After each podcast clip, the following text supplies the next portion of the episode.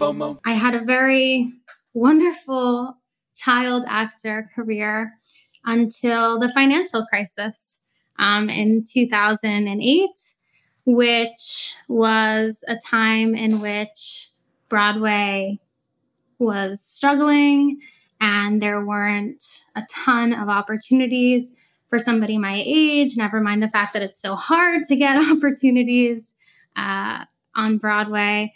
And so I didn't know what was going to be next. I thought I was going to have to move home, and I really experienced the riskiness of show business.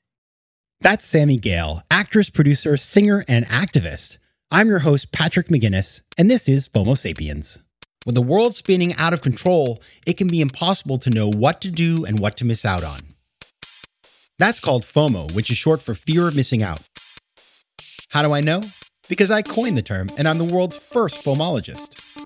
And this is the show where I ask entrepreneurial thinkers, people I call FOMO sapiens, how they live and work with conviction no matter what life throws at them.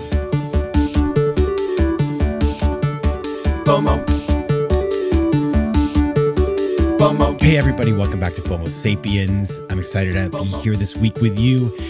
And I got to tell you something if there's one thing I will miss about COVID, it's actually something, not many things, but one thing, it's some of the Zoom events I've been able to go to. I have been lucky to be invited to some really cool events. I'm sure you have too. And I definitely think we're going to have Zoom events in the future. We're going to live in a little bit more of a world where we do online and offline more, I guess, in a synchronous way, I guess you could say but it won't be the same. And I have to tell you, there's this really cool series of events that I've been going to uh, that are thrown by a guy called Jon Levy. And Jon will be on the show later this season. He calls them influencer dinners, but now they're online and he gets all these crazy people together and a bunch of people who have come on the show. I met through those dinners, including a recent guest, Dr. Emily Balcetis. So Thanks, Jon. We'll be seeing you soon. Now, at one of those dinners, I actually met, well, it's no dinner. I mean, I was just sitting in my apartment, but I met a woman called Robin Bronk who runs the Creative Alliance, which is a group of people out in Hollywood and in New York and other places in the creative industries that, that actually lobby on the Hill for things that are important to creativity, like, for example, the National Endowment of the Arts. And at one of those events, I met a woman called Sami Gayle. And I didn't know Sami's work, actually. She's uh, somebody who was unknown to me, but then I looked her up and she's done a bunch of cool stuff and we were chatting a bit. And when she found out that I was an MBA, she asked me uh, to chat more about it offline. And so we ended up getting together on a Zoom, and I found out her life story and the things she does. And I asked her to come on the show because she is a total FOMO sapiens, and I really want you to meet her. Well, Sami started her life as a child actress on Broadway and then joined the cast of Blue Bloods. That's on CBS. I think it's my parents' favorite show. Uh, she started in 2010, and she's been on the show ever since. And she actually plays the daughter of Bridget Moynahan, the actress who, as you remember, was married to Tom Brady. So, in a sense, it's almost like Sami is related to Tom Brady, which is pretty cool as a Patriots fan. She then went on to study at Columbia University in New York. She graduated in 2018. Now she's out there producing and acting. She's making films with her brother, including 2018's Candy Jar, which you can find on Netflix. But more than that, she is an actress, of course, and she's making movies, but she also is a very savvy investor. And I really like the way she thought about business. And so I wanted to have her on the show today to talk about diversification. You know, the arts, there's a lot of instability. She learned that early in life. And so she diversified herself. I want to talk about her investing strategy. And she has a really interesting tip for bookmarking stocks. And I want to talk about the themes that bring all the things she does together because it's not random. She has a plan. And I think for any of us who want to do a lot of things and make it interesting and keep our lives interesting, Sami's model is a good one. Now, I also want to start this episode with something new. I'm going to do something totally new, and I'm going to start this episode and keep it going in the future. And this is because I am really bad at asking for help. I'm terrible at it. I'm the guy who mentors a lot of people, but I never ask people for help. And so I want to fix that. So from now on, I'm going to every week ask you for one tiny little thing. And I'm going to call that my small ask. Okay. So, my small ask for today is to share this episode with somebody who would enjoy it and ask them to subscribe. Boom. Okay, done. Moving on. Now, see, it's a small ask, very small. now, let's get on to the interview. And to start the interview, as I mentioned, Sami is a multi hyphenate. She is a true Homo sapiens. And so I just wanted to start by asking her to list out all of the things that she does. Oh my goodness. Well, first and foremost, I like to say I'm a professional empathizer. I am an actor. I am also a philanthropist. I am a singer. I am an investor. I am a daughter. I am a sister. I am a friend. What else? You're so many political. Sorry. You're you do things in the political world. Yes, I, I hesitate to say that I am a politician. I think the stuff that I have done in the political world is political, but it's more like philanthropy. Okay, gotcha. So, say I'm an educator, given what I've done in the political world. So those are a lot of things. And so what I want to start with is because I, I, love that, by the way. And I think that's what a Fomo sapiens is. It's somebody who does a lot of things and manages to do them without completely losing it. Is there a theme? When you think about the things you do and step back 25 feet or maybe 10,000 feet, like what's the theme? I think every one of my endeavors is about making a difference in the communities that I am a part of and that have given so much to me. And I think there are numerous ways through which I can do that. And I think life is too short not to pursue every single one of them.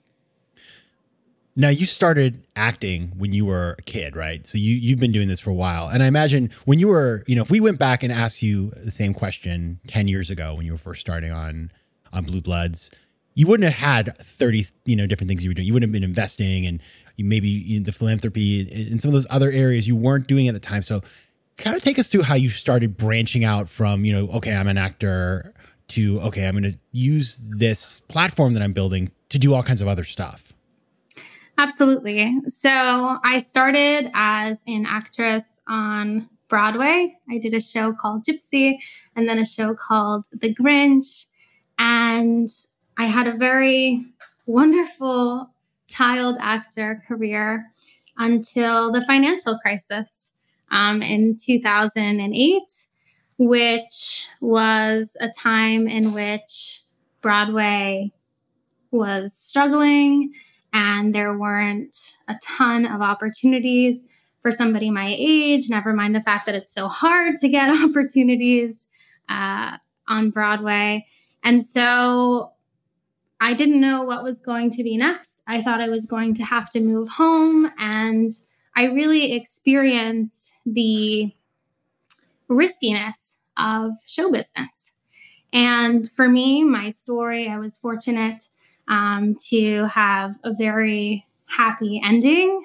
I pretty much the day before I was supposed to move back home to Florida, where I'm from, after having been in New York working for two and a half years. I was offered a role that would change my life. I co starred in a film called Detachment with Adrien Brody. And the last day of that film, I auditioned and received the role that I've had in Blue Bloods for the last 11 years. So everything turned out okay. But I think that the riskiness of the business lived in me it was not something I could forget, especially having experienced it at the same age that we learn languages, right? The experience we have at 11 years old are so formative for how we live our lives moving forward. And so I was constantly looking for ways to protect myself against the riskiness of even a successful opportunity like Blue Bloods, I understood that no matter how much success you have, things can happen. And so I diversified my portfolio, so to say, right? I, I started looking for opportunities that could allow me upside and that could protect me from any downside of the main thing that I was doing. And I had the luxury of being successful in those side projects because I had a stable job um, that allowed me not to incur all the risks associated with pursuing entrepreneurial endeavors when you don't have something else. So I started um, writing my own music. I decided that I wasn't being offered as many of the types of roles that I wanted to play. I was very passionate about telling um, stories that might otherwise go unheard, amplifying voices that were underrepresented. And I wasn't seeing enough of that, or I wasn't getting enough of those opportunities. So I decided, why not take it into my own hands? My brother was a brilliant writer. We teamed up and started producing our own content. So we made a movie with Netflix. We co-produced and I starred in called The Candy Jar with the help of a wonderful producer named Judy Cairo. And we have since uh, been developing two more films that are about to shoot this year. Uh, I got engaged in running a political campaign recently. Uh, my brother was running for supervisor of elections in Broward County. I helped him with that, putting together a coalition of 80 young people across the United States um, to help people get signed up to vote by mail should they like to be in Florida, where my brother was running, and to give young people an education with regards to what it means to run for office as a young person. So I have branched out in many different ways, uh, but I think the main reason why I did that was because I understood the riskiness of the business and I also wanted to find fulfillment that I wasn't getting from some of the projects that were offered to me. Certainly, I was getting it from Blue Bloods, um, but not always some of the others. Quick math. The less your business spends on operations, on multiple systems, or delivering your product or service, the more margin you have and the more money you keep. But with higher expenses on materials, employees, distribution, and borrowing, everything costs more. So to reduce costs and headaches, smart businesses are graduating to NetSuite by Oracle. NetSuite is the number one cloud financial system bringing accounting, financial management, inventory, and HR into one platform and one source of truth. With NetSuite, you reduce IT costs because NetSuite lives in the cloud with no hardware required, accessed from anywhere. You cut the cost of maintaining multiple systems because you've got one unified business management suite. And you improve efficiency by bringing all major business processes into one platform, slashing manual tasks and errors. Over 37,000 companies have already made the move, so do the math. See how you'll profit with NetSuite. And with rising prices everywhere you look, you gotta do the math and save money. Good news by popular demand, NetSuite has extended its one of a kind flexible financing program for a few more weeks. So head over to netsuite.com slash FOMO. That's netsuite.com slash FOMO. netsuite.com slash FOMO. I'm really struck by your story, and I'll tell you why. Because people who you know know me know that 2008 was such a, a, a, crucible moment in my life. I had been working on Wall Street. I thought, you know, this is the right path and it's the best path and I'm going to do really well. And of course, my employer AIG was nationalized. My stock fell 97%. And I realized, like, whoa, the world is really risky. Like, I'm working for a company that's one of the largest companies in the world. And overnight, it's like, gone. And so, what is so insane to hear you say this is that in your own life, 2008 had its own sort of role in in provoking you to diversify. And so, it's it is all about diversification. I believe in diversification, and and that's what I love about your story. And and what's I think also cool about about what you do is, you know, yeah, you have diversified yourself in the world of arts and you you've gotten involved in politics but you know many people don't maybe not know about you. You know you also went off and you studied at Columbia and you and you were like very active in, in managing and investing the money you've been able to save as an actress. So I think for a lot of people you know they don't realize necessarily when they think about people in the creative world they think okay you know you're an actor and then you hire a money manager and you know that's it right? And, and, i just watched the britney spears documentary where her you know she has all this money being managed by other people. You um you have not chosen that path. You've chosen to, to take a more active role. So talk about how you've actually sort of built out this kind of this this investing side of, of the things that you do. Yeah so my father was always telling me growing up that I needed to make my money work for me, having seen all the riskiness of my business and having been blessed with success. It was my job to leverage that success, that financial success, in every way that I could to, again, protect myself against a rainy day and to allow myself to be able to do all of these other things that I wanted to do so that I could make. I know you wrote a book called The 10% Entrepreneur, so that I could make actual equity investments in things that I was passionate about. So I guess around college was when I started to listen to dad. Fortunately, I had amazing parents. Thanks, dad and mom. Saved all of my money and who made my money work for me even when I didn't know it was happening. Um, but then around college, they started bringing me more into the process, not because they didn't want to before. My dad always had me at every meeting, but just because I wasn't interested before. And I remember being at Columbia and I remember dating some people, honestly, who were investment clubs, who were in investment clubs at Columbia, very interested in investing. And I would see some of the research that they were reading, and I thought, why shouldn't I be doing this? I should be reading the research. I should be active.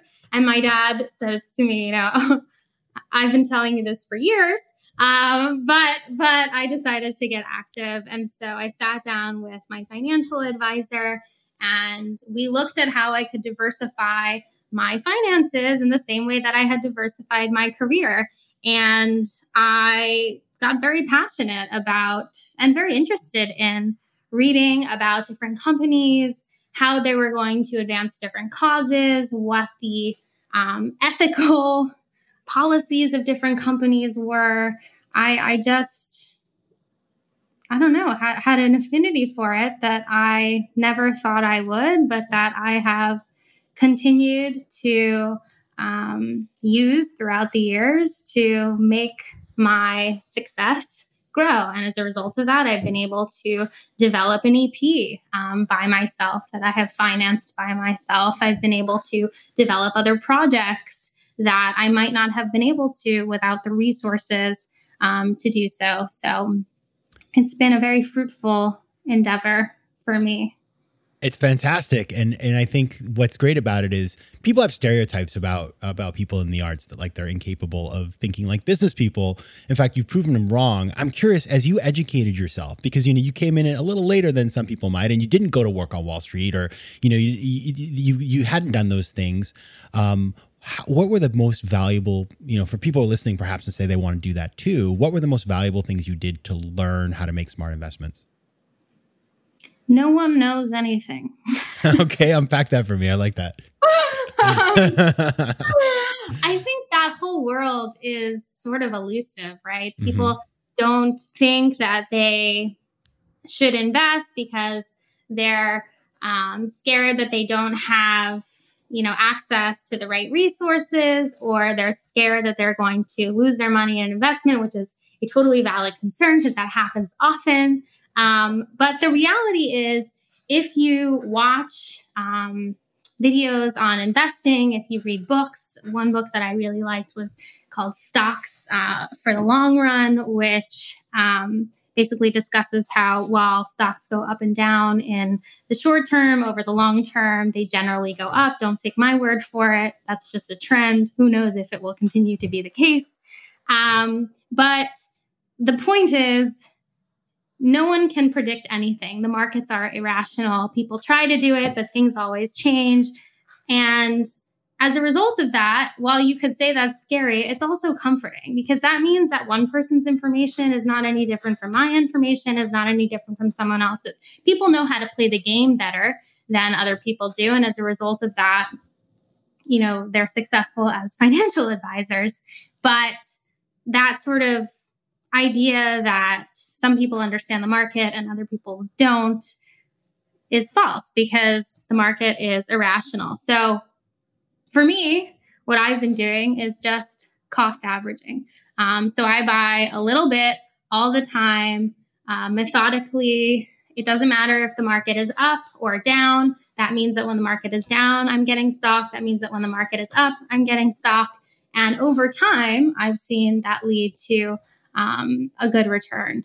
Uh, but I think I had to first understand that no one has, you know, the golden ball with all the information in it um, to get over the fear of getting into the market and and starting to learn about different types of investments that I could be making. Yeah, and you started small. I think this, you know, the, uh, the cost averaging is a really good point. Sometimes when we think about investing, even if you're starting with a little bit of money, and one of the things that's great about some of the new uh, some of the new apps and companies out there is they're allowing people to start investing with small amounts of money. Just to try it. Put a toe in the water and see what you think and then it goes up. And so you know you didn't go out on day one and put all your money into some you know penny stock of course. You you started slow and maybe over time as you get some gains it's kind of like going to the casino. It's like I'm that guy who when I when I make money, I by the way, I bet like five bucks, but I put the money and then when I get up like 20 bucks, I take 10 off and I put it in my pocket. And so I'm constantly pulling money out so that I have my little reserve that I can play with and maybe I'll, you know, bet on on roulette or something crazy like that. And so, you know, I think for anybody who wants to accessibly get into investing, starting small, learning, recognizing that stock stock picking is something where you'll learn as you go along, and you need to do the work, and also surround yourself with people who have some experience that can help you out. Makes a lot of sense. Now, Sami, yeah, yeah, I will say, I will say, my financial advisor, he always jokes with me um, because I'll talk to him for an hour about a company, and then I'll say, okay, let's buy three shares of a ah. company that's that's you know like $20 a share or something. But you know what? That is the way right? One other tip i will interject in here is i love to buy companies in very small quantities just so that i see them in my account every day right? Just so that when i read reports and when i read research i'm looking out for the letters of the name of the company. And as i read more research i'll build up the position over time over months over years this is not something that I do immediately, but it's been fruitful for me to do it that way. And I'll let people make fun of me because when you look at the return um, as a result of that type of investment, it's good. And also, as you say, you know, you don't put a large amount of your money into the stock market or, or any one thing at all. You have to diversify. So I, I, I like that a lot. I've never heard that idea before, but it's sort of like bookmarking is what right. you're doing. You're, bookmarking stuff to come back to it later. And the thing is, if you don't like investing, by the way, I don't love public market investing. I give my money to somebody, they invest for me. I b- buy things here and there, but I do put on my calendar every week a reminder to think about these issues so that I just re- once a week I'm reminded like you should be thinking about your investments because otherwise, you know, I'm a Homo sapiens. I'm doing a thousand things. I'm not going to remember.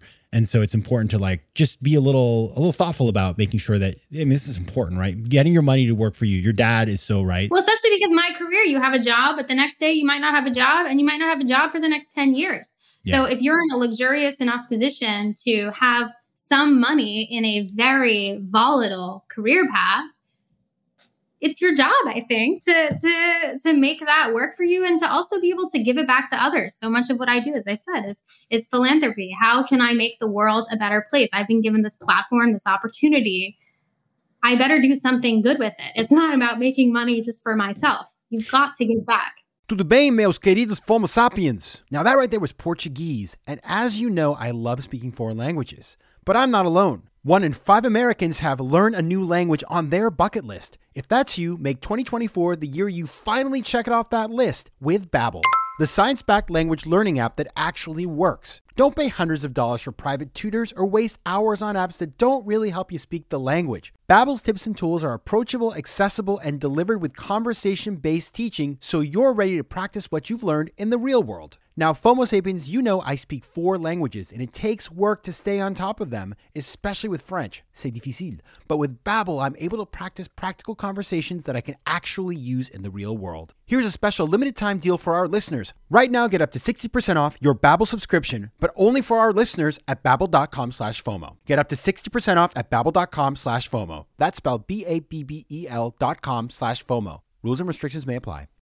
Now you just mentioned platform, which is I, I something interesting about you and my research. You know, I do my research. I, I was checking out your Instagram, and you only started Instagram in 2019. Last year. Yeah, which is which is which is really interesting, and I I can't imagine it's because you didn't know about Instagram. You made a choice. No, there. I knew, I knew, I knew. So you made a choice not to do it, and then you made a choice to do it. So tell us about that.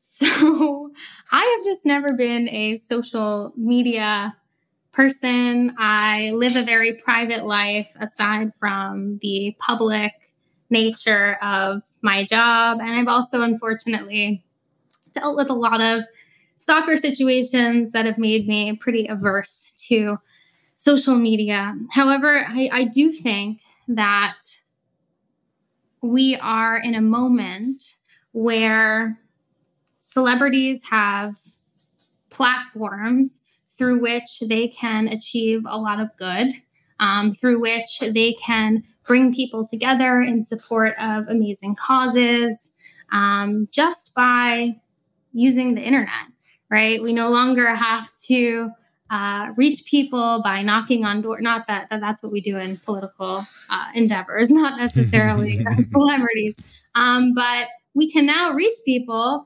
to rally troops toward great causes um, via social media, via something so easy. And I think that's really why I joined. Um, I wanted to use my voice to make an impact, to effectuate social change, to raise awareness about my brother's campaign because I was so passionate about the work he was doing, um, expanding access to voting in South Florida. And that was a great way to do that. Um, so that's really why I joined.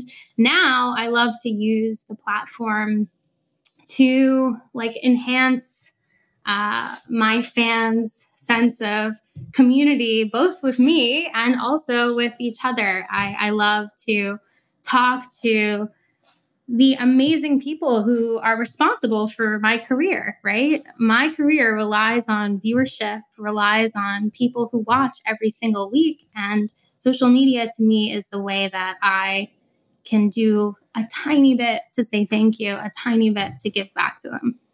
Now, are you going to stay just on Instagram? Or are you tempted to join all the Clubhouse and the TikToks and all? Because no, it's an arms race. Clubhouse. I got an invite to Clubhouse and and I haven't joined it yet because I don't know anything about it. But I was going to watch. I saw there was a webinar um, through my my agency that I can learn more about Clubhouse through. But I do have Twitter. I've had Twitter for many years, but I, I, I haven't been using it too often. I, I like. I think one platform is way more than I can handle.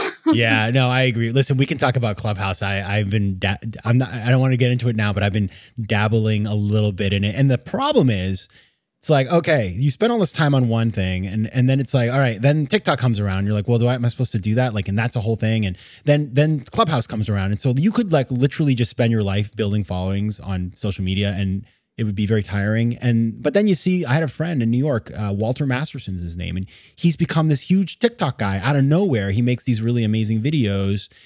And in the space, like during the last year, he went from like he's an actor. He was, you know, an actor, working actor, to actually being like a guy who people know and has you know a platform and it's all political stuff so you see that and you're like well maybe i could do that on clubhouse and maybe i should sign up and then all of a sudden you know eight hours later you've asked 16 people to do clubhouses with you so you can get out of control a little bit. So and you also, you know, learn about so many different businesses on these yeah. social media apps as well. And I've really enjoyed getting to support those too.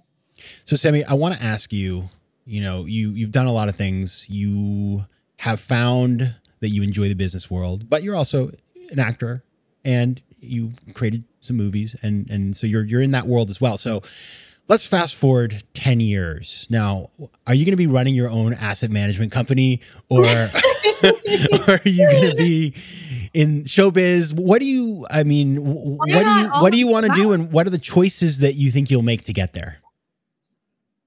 That's a very loaded question again, I will say the most important thing to me is that I am using my platform to effectuate social change and to make a difference in the communities that I am a part of.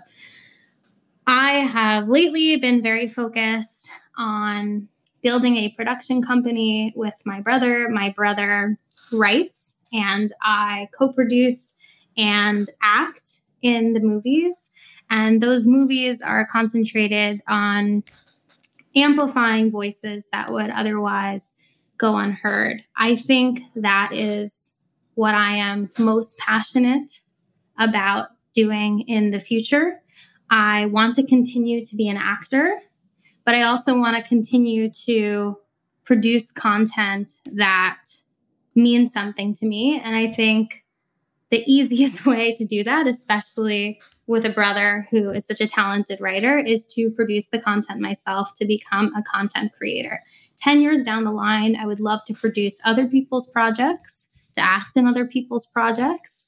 and to branch out our business so that we are producing documentaries, so that we are producing things even like fashion lines that all align with our mission. So I think 10 years down the line, hopefully we will be helping other people represent underrepresented stories in whatever ways they find um, most fitting for them. As I said, I, I really think that people get too stuck in doing one thing and using one route in order to effectuate the type of impact that they want to have.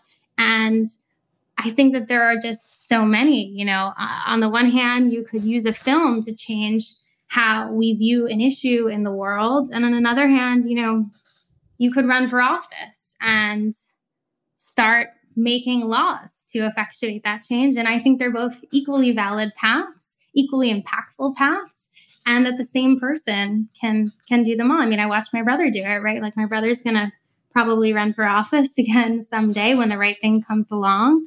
Um, and he's also an attorney and he's also a screenwriter and he's thriving at all of it. So, again, like this pandemic has shown us how fragile life is. Let's make the most of it. Love it. All the slashes. yeah, uh, do you think about it? All this is like, uh, uh, let me. Also, that, that I, I, really, I so so one other thing I will say yeah. is, um, I am really passionate about continuing the work that I was doing with my brother to um, expand voter education and to expand access to voting, not just in Florida, but nationwide. Um, and I really hope that in the next 10 years, I will also be able to put together a less temporary coalition of people to continue to do that work. You don't just have to do one thing, you just have to think carefully before you decide what to do. Uh, everybody, you're going to want to watch this space. Sami is going places. Uh, to keep up with her and all of her adventures, you can follow her at Sami Gayle, where she might also give you some stock tips and you can buy a couple of shares of these companies. No, please, disclaimer do not listen to any of my financial advice. My number one rule is I do things myself, but don't want anybody else listening to what I have to say because I don't want to be to blame. All right. All right. Well, anyway, go to Sami Gayle uh, on Instagram. Uh, Sami Gayle, thanks a lot for being here. Thank you so much for having me. FOMO. Big news. We now have a brand new website. So head over to FOMOSapiens.com where you can listen to past episodes, learn more about the show, and find out how to advertise. Also, head over to Spotify where you can find and follow playlists of the best of the show. You can also connect with me on Instagram at Patrick J. McGinnis, on Twitter at PJ McGinnis, and on LinkedIn. I'd love to hear from you, so don't be shy. FOMO Sapiens is recorded in New York City. Theme music is by Mike McGinnis, and editing and post production is by Josh Elstrom. If you like today's show, please be sure to rate it and recommend it to your friends. And as always, you can find me at FOMOSapiens.com and at PatrickMcGinnis.com. To advertise on FOMO Sapiens, reach out to contact at FOMOSapiens.com. FOMO.